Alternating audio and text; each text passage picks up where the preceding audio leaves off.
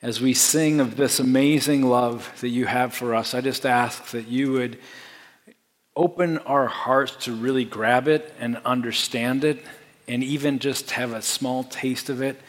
Because to think of how much you, the God of the universe, loves us is an impossible feat. We can't totally grab it, we can't totally understand it. But God, we pray now that by the power of your Holy Spirit, you at least crack our hearts a little bit open wider to see and know and understand your love. And so we ask that you do that now this morning in this place. And we pray this in Jesus' name. Amen. You may be seated. So, on Monday of this past week, I was uh, cutting my lawn and I started thinking. I do that a lot when I cut my grass. It's kind of a scary thing what happens after the grass is done because I go in deep thought. And I was thinking about something that I think about often.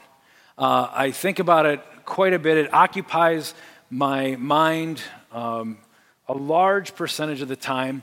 And what I was thinking about was how do I get or we get Crossview Church to grow closer to Jesus Christ? How do we take that next step forward in spiritual growth? And I understand that all of us, as we gather here, are in real different places. We come from different backgrounds, we come from different uh, experiences in our life, and we're in different levels in terms of uh, our growth in Christ and our spiritual maturity. But my heart and my mind kept thinking to what do we do? to get people to take that next step closer. Maybe it's a, a, a, small group curriculum, the silver bullet. We'll find it and we'll, we'll, we'll put it out there and make sure everyone goes through this curriculum. Or maybe it's a program.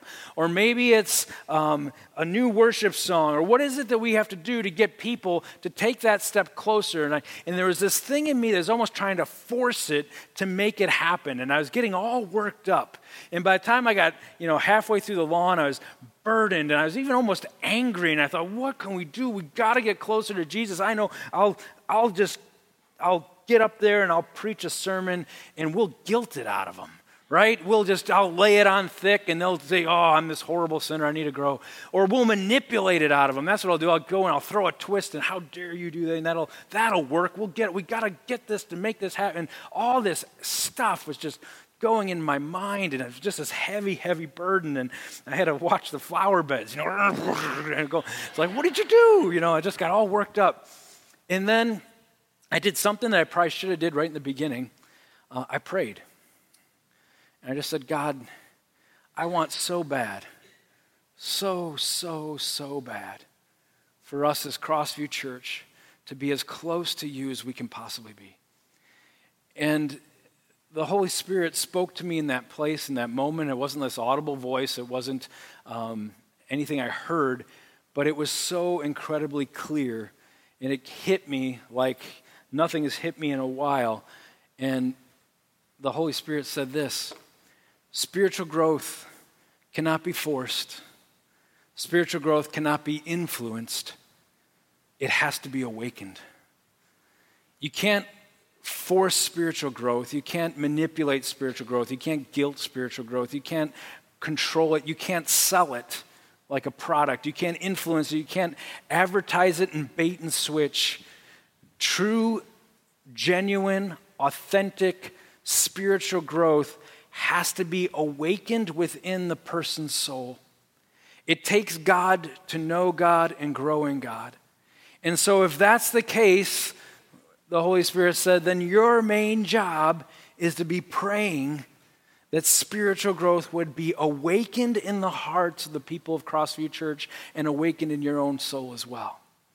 And so I spent the rest of that time cutting grass, just begging God that He would create within us and awaken our hearts to this spiritual growth. And then the cool thing was, I came in and I looked at the text that we're going to preach today, and I started working on my sermon and diving into it.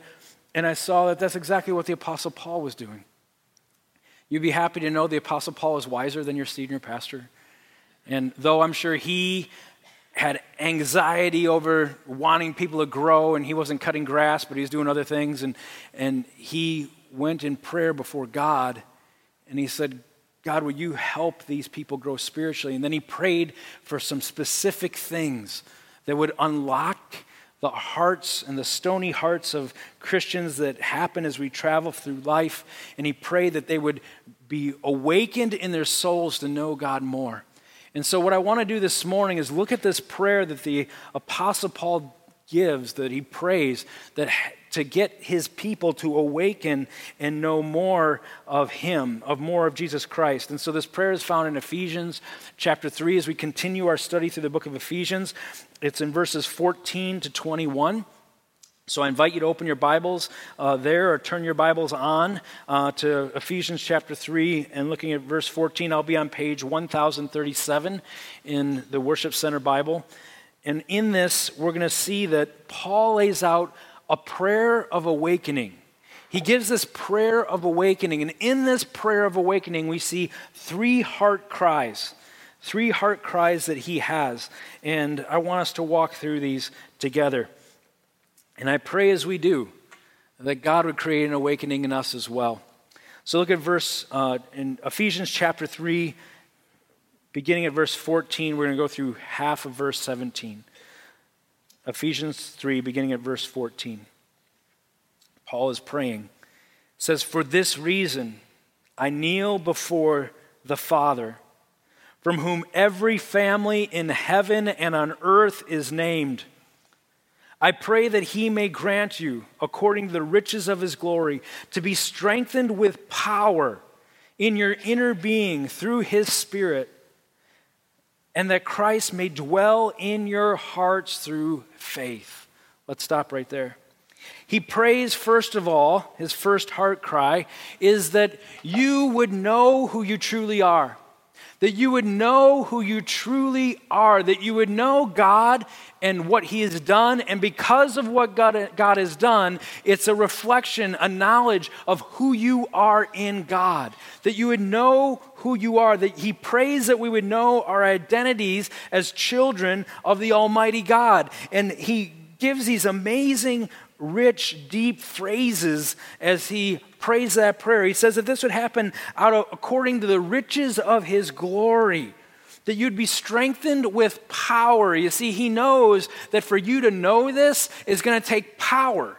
That you're not going to be able to come to this um, awareness of who you are in Jesus Christ in your own strength, that you're going to need a power from outside of yourself to know and understand this. So he says that you be strengthened in power, where in your inner being, this wouldn't be just a superficial thing that skips across the lake, but it goes deep and anchors into your soul, that in your inner being you would know that you are a child of God through his Spirit. And he knows that if he can get that to happen, that you, we would grow in Christ. And so his end goal here, he says, is that Christ may dwell in your hearts. Paul's desire is that the people in this church would forever be people where Jesus Christ is dwelling in their hearts. Now, you can look at that and think, okay, Jesus Christ dwelling in your heart, that means he's talking about people far from God who don't know God, who don't know Jesus Christ, and he's asking, and he's praying that Christ would dwell in their hearts, that they would come to know Jesus Christ. But that's not what's happening here. In the original language, that's not at all what's going on. He's praying for people who have given their lives to Jesus Christ, they are following him, but somehow they have gotten hardened, or they become hardened, or they become slow of thought, that they've paused their growth.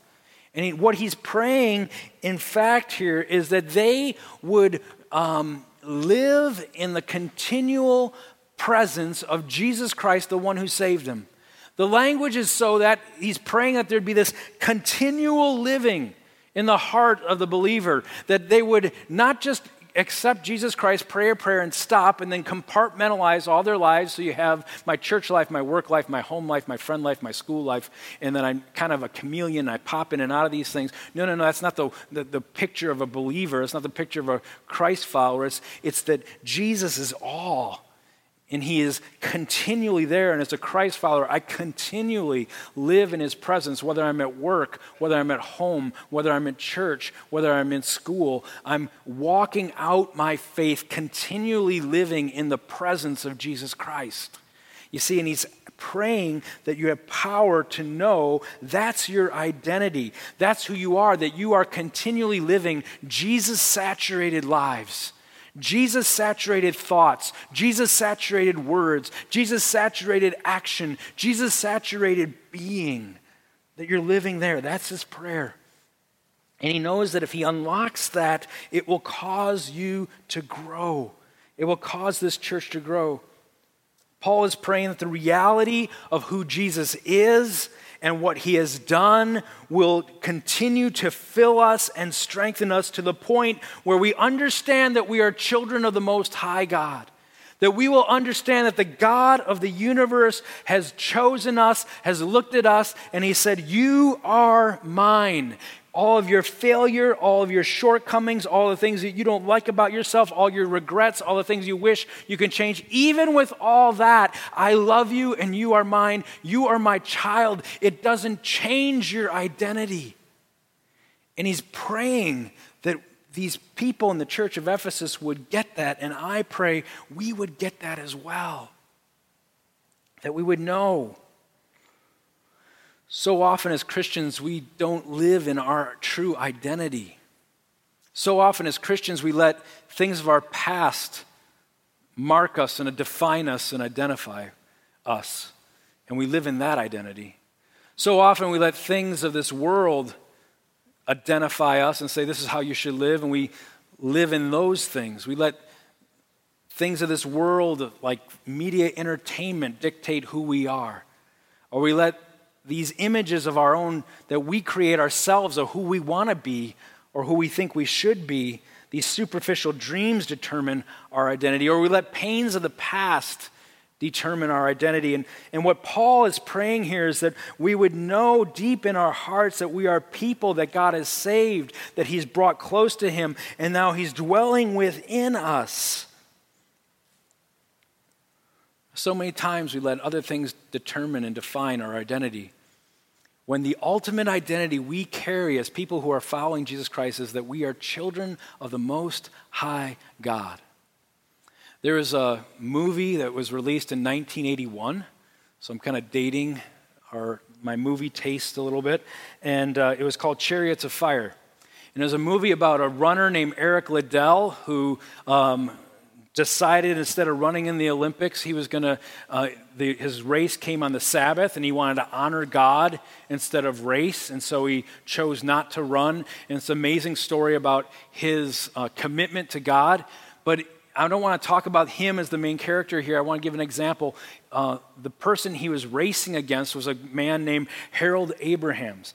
And Harold Abrahams, there's a moment in the movie uh, where he is talking with his girlfriend, and this is what he says. And when I read it uh, in the in the movie or in the book, and I saw it in the movie, and I went back and looked at it this week, it like almost haunted me because you can just feel the oppression with this statement. He looked and he says to his girlfriend as he's getting ready to race, he says, And now in one hour's time, I will be out there again talking about the racetrack.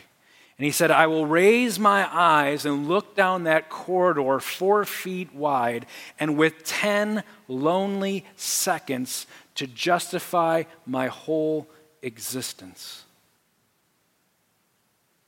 10 lonely seconds will justify my whole existence. And I began to think about I wonder how many Christians live in that place.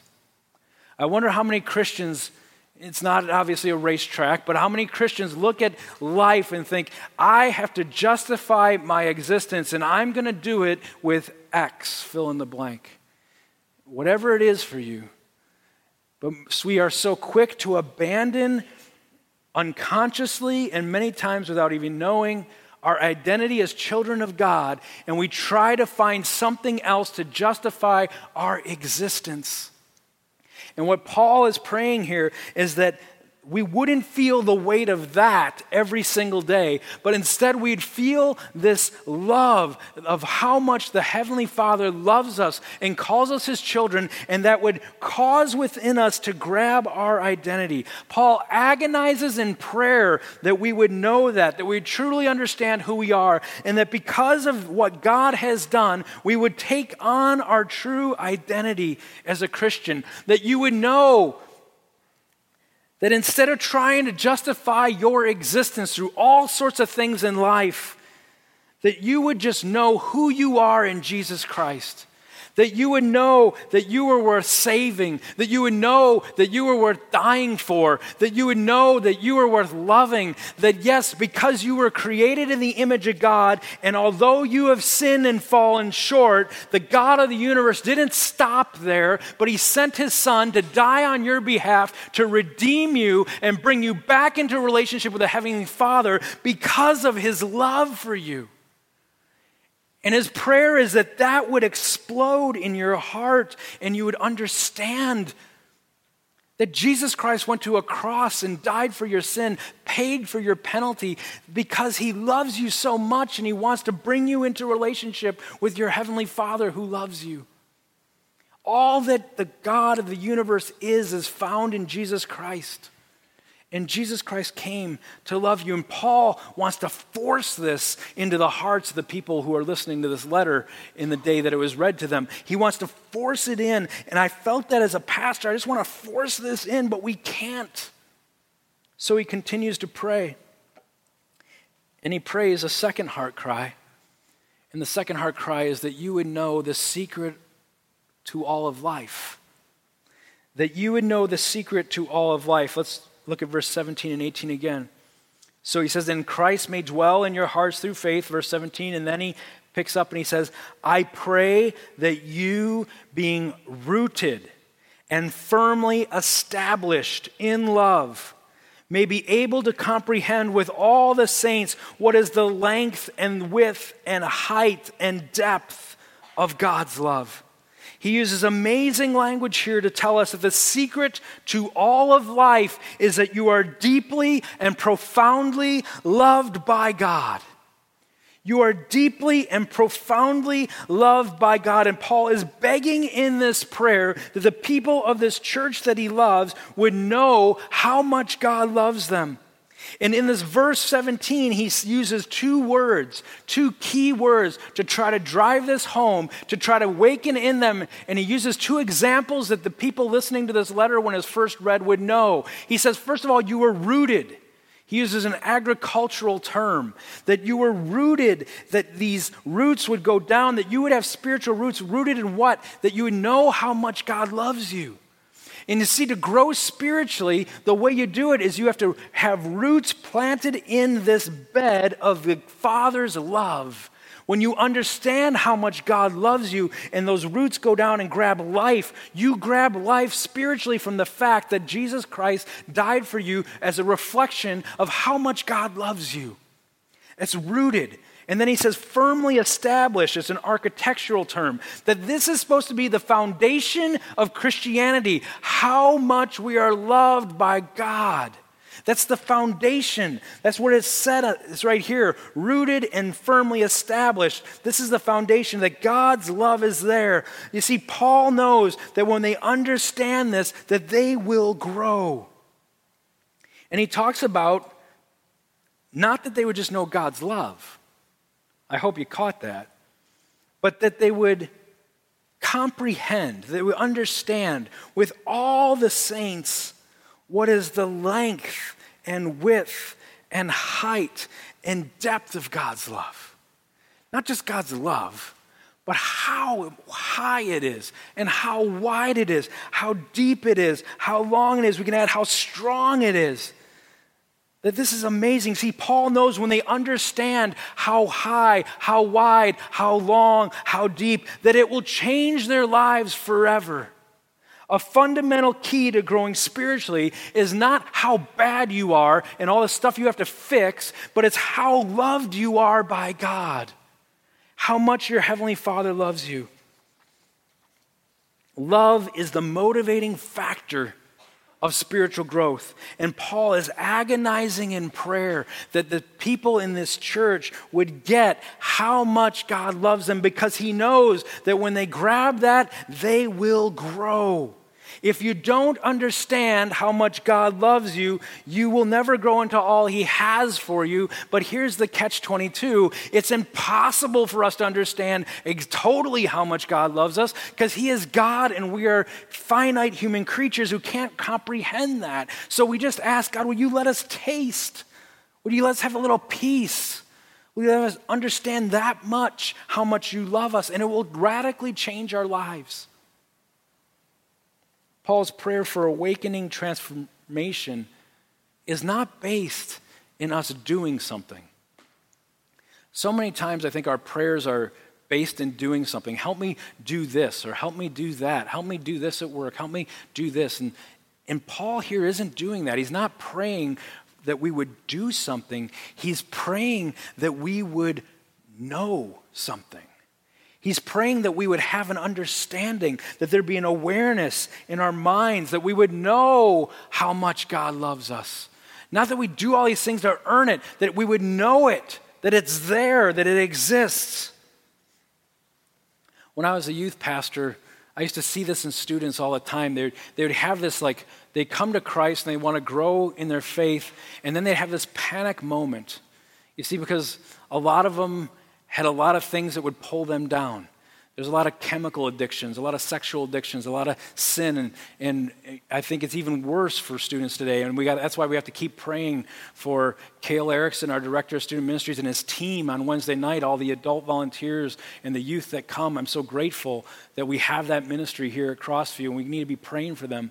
But I see oftentimes in the youth, it's almost like I'm thinking I'm sort of buying into this fact that God loves me, that He's not this person that's just out to get me. But what's going to happen if I blow it? What's going to happen if I slip back into those old behaviors? What's go- is he going to love me then? And I could see it in them. They'd always like be thinking it and they'd speak it. Does he really, really, really love me? Will he love me this much? Will he love me when I'm at my worst? Will he love me when I'm regretting what I just did? Will he love me there? Or does his love stop there and is it dependent upon my behavior? And then I'd see it in a lot of the young ladies in the youth ministry, in the youth group. And it'd be a different form in some ways. In some ways, they would take their cues and from the world, and many of them would struggle with body image issues, and they'd be bombarded by all these pictures and all these values that come from the world saying, You have to look like this. And the truth is, nobody looks like that because they doctor those things up and they make them look so fancy. That they're all fake, but they put it out there in media and over and over. You must look like this. And I'd see in these young ladies the what if I don't look like that? If I don't look like that, will somebody still accept me? Will somebody still love me? Will I be okay if I don't look like that? And you know what these teens need? You know what the students in those places need?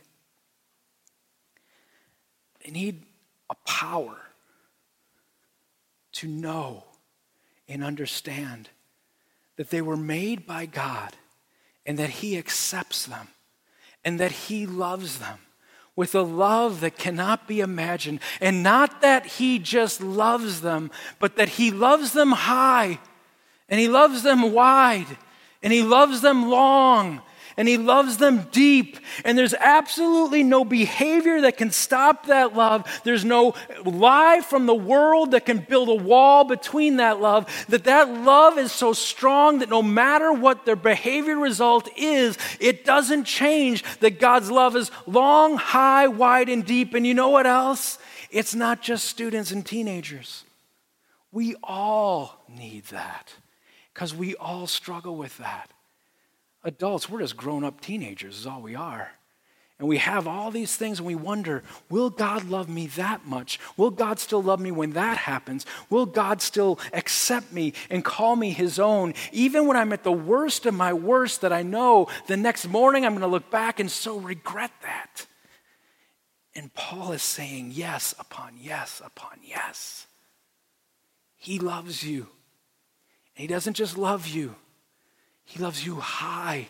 He loves you wide. He loves you long. And He loves you deep. He loves you beyond anything you can imagine or think. And nothing changes that love. And when you get that, it's like an awakening that happens in your soul that opens your eyes up to see afresh and anew how amazing God is and how strong His love is. That leads us to the third heart cry. Paul continues to pray. If that wasn't good enough, he continues to pray and say that we would live as a reflection of Jesus Christ, that we would live as a reflection of Jesus Christ. Look at verse 19. And to know Christ's love that surpasses knowledge. Why? So that you may be filled with all the fullness of God that you may be filled with all the fullness of God. I know about that much about what that means.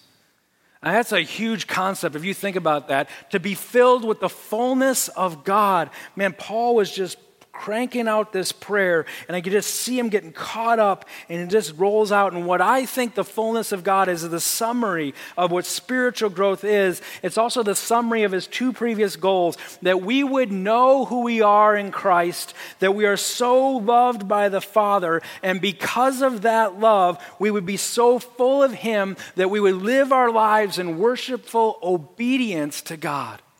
That the things that we long for, the things that we hope that we would reflect, that because of His Spirit living within inside of us, we would let that be known by how we live and how we act and how we talk. The idea behind this verse is that we'd be filled with what I call the allness of God all of who He is Father, Son, Holy Spirit, all of His attributes, all loving, all knowing, all compassion, all justice, all truth, all these things were made known in the person of Jesus Christ. If you want to know what God is like, look at Jesus Christ. How do we know who God is? Because he came as a person to earth, Jesus Christ himself. And in the fullness of Jesus, God lives. And when you look at the scriptures from beginning to end, it's amazing how when God revealed who he is in the previous times, and then he reveals who he is in his son, there's a huge gap gap that is brought together in Jesus Christ. Grant Osborne says this Moses could not look upon the face of God and live, but the disciples gazed into the countenance of God in Jesus Christ and basked in his glory. Isn't that amazing? They saw God, they were with God, they were there among God.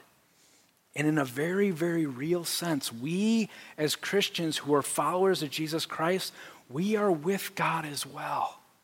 Because the Bible tells us when we give our lives to Jesus, the Holy Spirit enters into our life.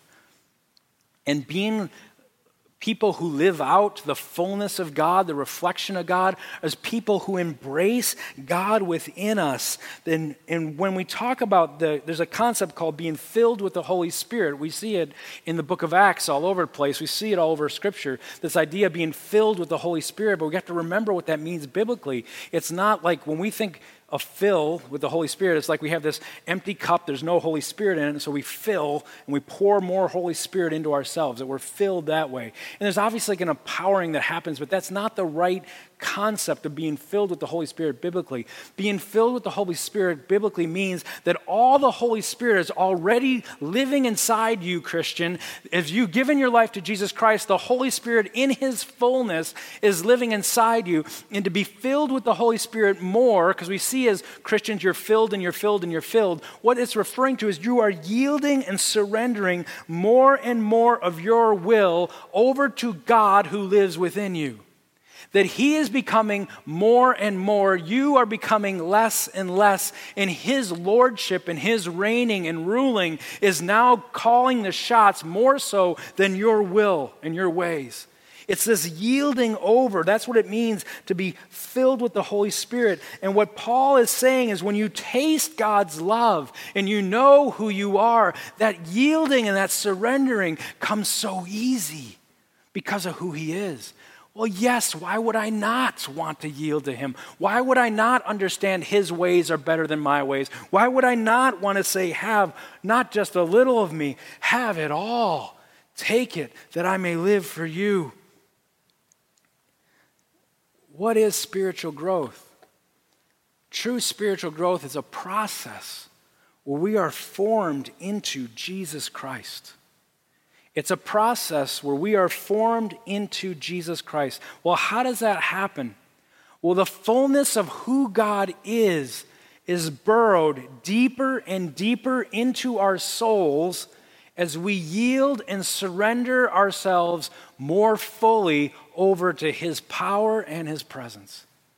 When who He is is burrowed deeper into our souls and we respond there's a cooperation here. We respond by surrendering more and more over to Him. This is an amazing prayer that the Apostle Paul is praying. I hope you see the weight of this prayer. He's praying that we would know who we are in Christ, that we would know how high, deep, and wide and long is God's love, and that we would be a reflection of Jesus. You know what I saw when I was looking at this? That Paul prayed really big prayers. Paul prayed prayers that are almost impossible. When I was cutting grass, thinking, how do I get this in their heads? It's like impossible. And Paul prayed that. You know, when I pray, I, I mean, I didn't like do a test or anything, but I bet you, I bet you, and I have no data to prove this, I'm just going from my gut. I bet you that the majority of my prayers that I pray are things that have a high probability of happening. They're things that just need a little push. There are things, but Paul prayed the impossible. You know why Paul prayed the impossible? Because he knew who he is talking to.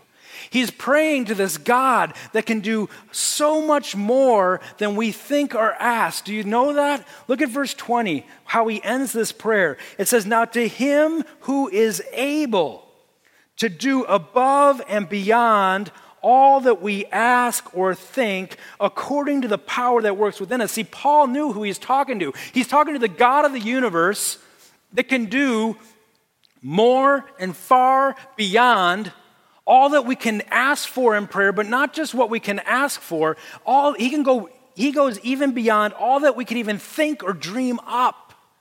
That's how big and powerful this God is. He's saying there's nothing you could think or imagine that I can't do.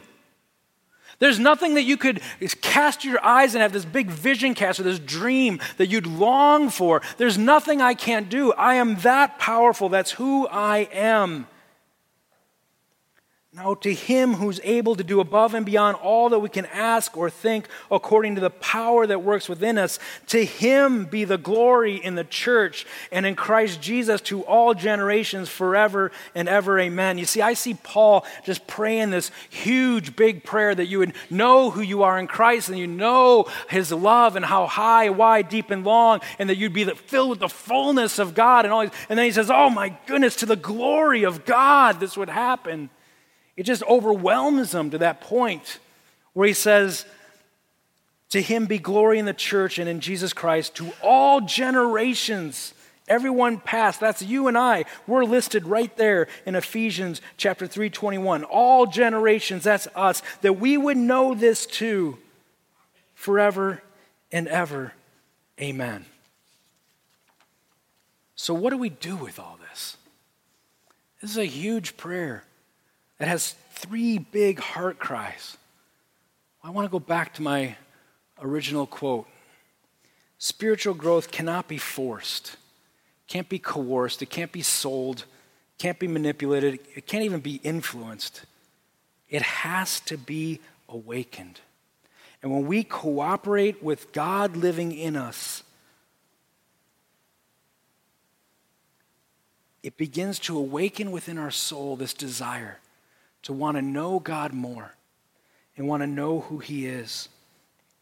And when God begins to awaken that desire, it doesn't really matter what programs are at church. It really doesn't matter what books you have. It really doesn't matter. You will have this hunger to know God, that will cause you to do things like pour into His Word, to worship to music, to stay and linger in His presence. When you see somebody coming alive spiritually, you know it's because there's something's been awakened inside of them.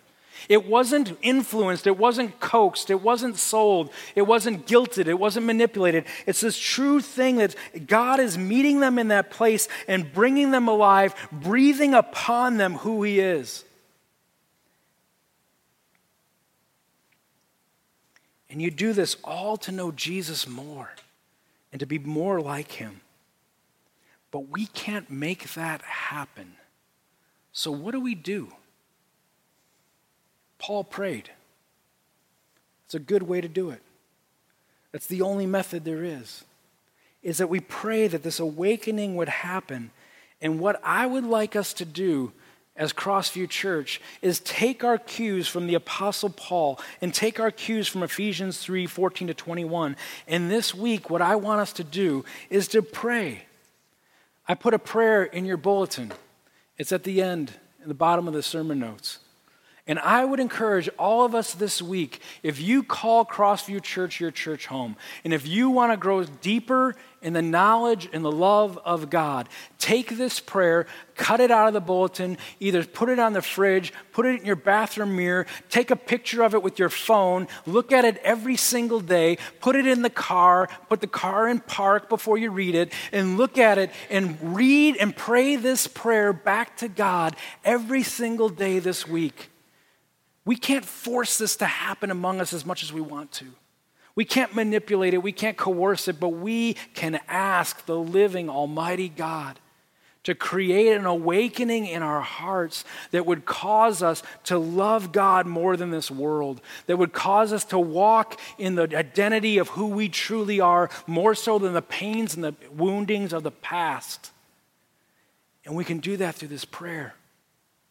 And so I encourage us to do this every week or every day this week. And to be praying that God would awaken in our hearts a desire to know Him and then take us to that next step. It takes God to know God. And now I want us to do something else, something that we don't do a lot around here. Are you nervous? Do I have your attention? Some of you perked up right now. I want us to stand together is one corporate body, so please stand. And we're going to recite this prayer together as a church, but we're going to do something first before we do that. As a symbol of one family of God, his sons and his daughters going before the Father, going as sons and daughters, brothers and sisters to our dad, the God of the universe, as a symbol of unity, I want you to grab somebody's hand next to you and maybe move over and grab somebody that is kind of attached. If you have to move across the aisle, that's cool. Some of you who don't like touching people are getting really nervous right now. It's okay, you're going to be fine. Trust me, it won't be that long. Yeah, let's make it happen, right? And for those of you that are really nervous and going nuts right now, I'm just going to pause here and let that hang for a little bit. What a beautiful picture. The amazing God we go before Him as brothers and sisters and His kids. And now I want us to pray this prayer together. All right? God, would you, please pray with me, at all of us at Crossview Church, a desire to know you more, to know your love, and to have the fullness of God saturate our souls. And out of your great love, help us to surrender more of ourselves to you. In Jesus' name we pray. Amen. Let me pray for all of us again. God, I ask that as we come before you this week and pray this prayer, that you would hear the cries of our heart. We long not to be a place that just gives you lip service, but then behaves however we want.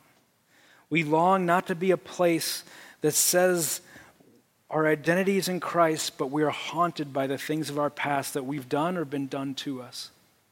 We long to be a place where people are set free and transformed by your power and your love. So, will you come right now?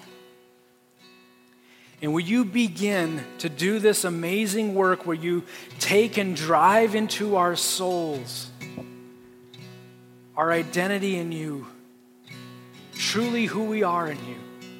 And will you come by your power, God of the universe, all powerful? Will you come by your power and drive within our hearts the knowledge of how much we are loved by you?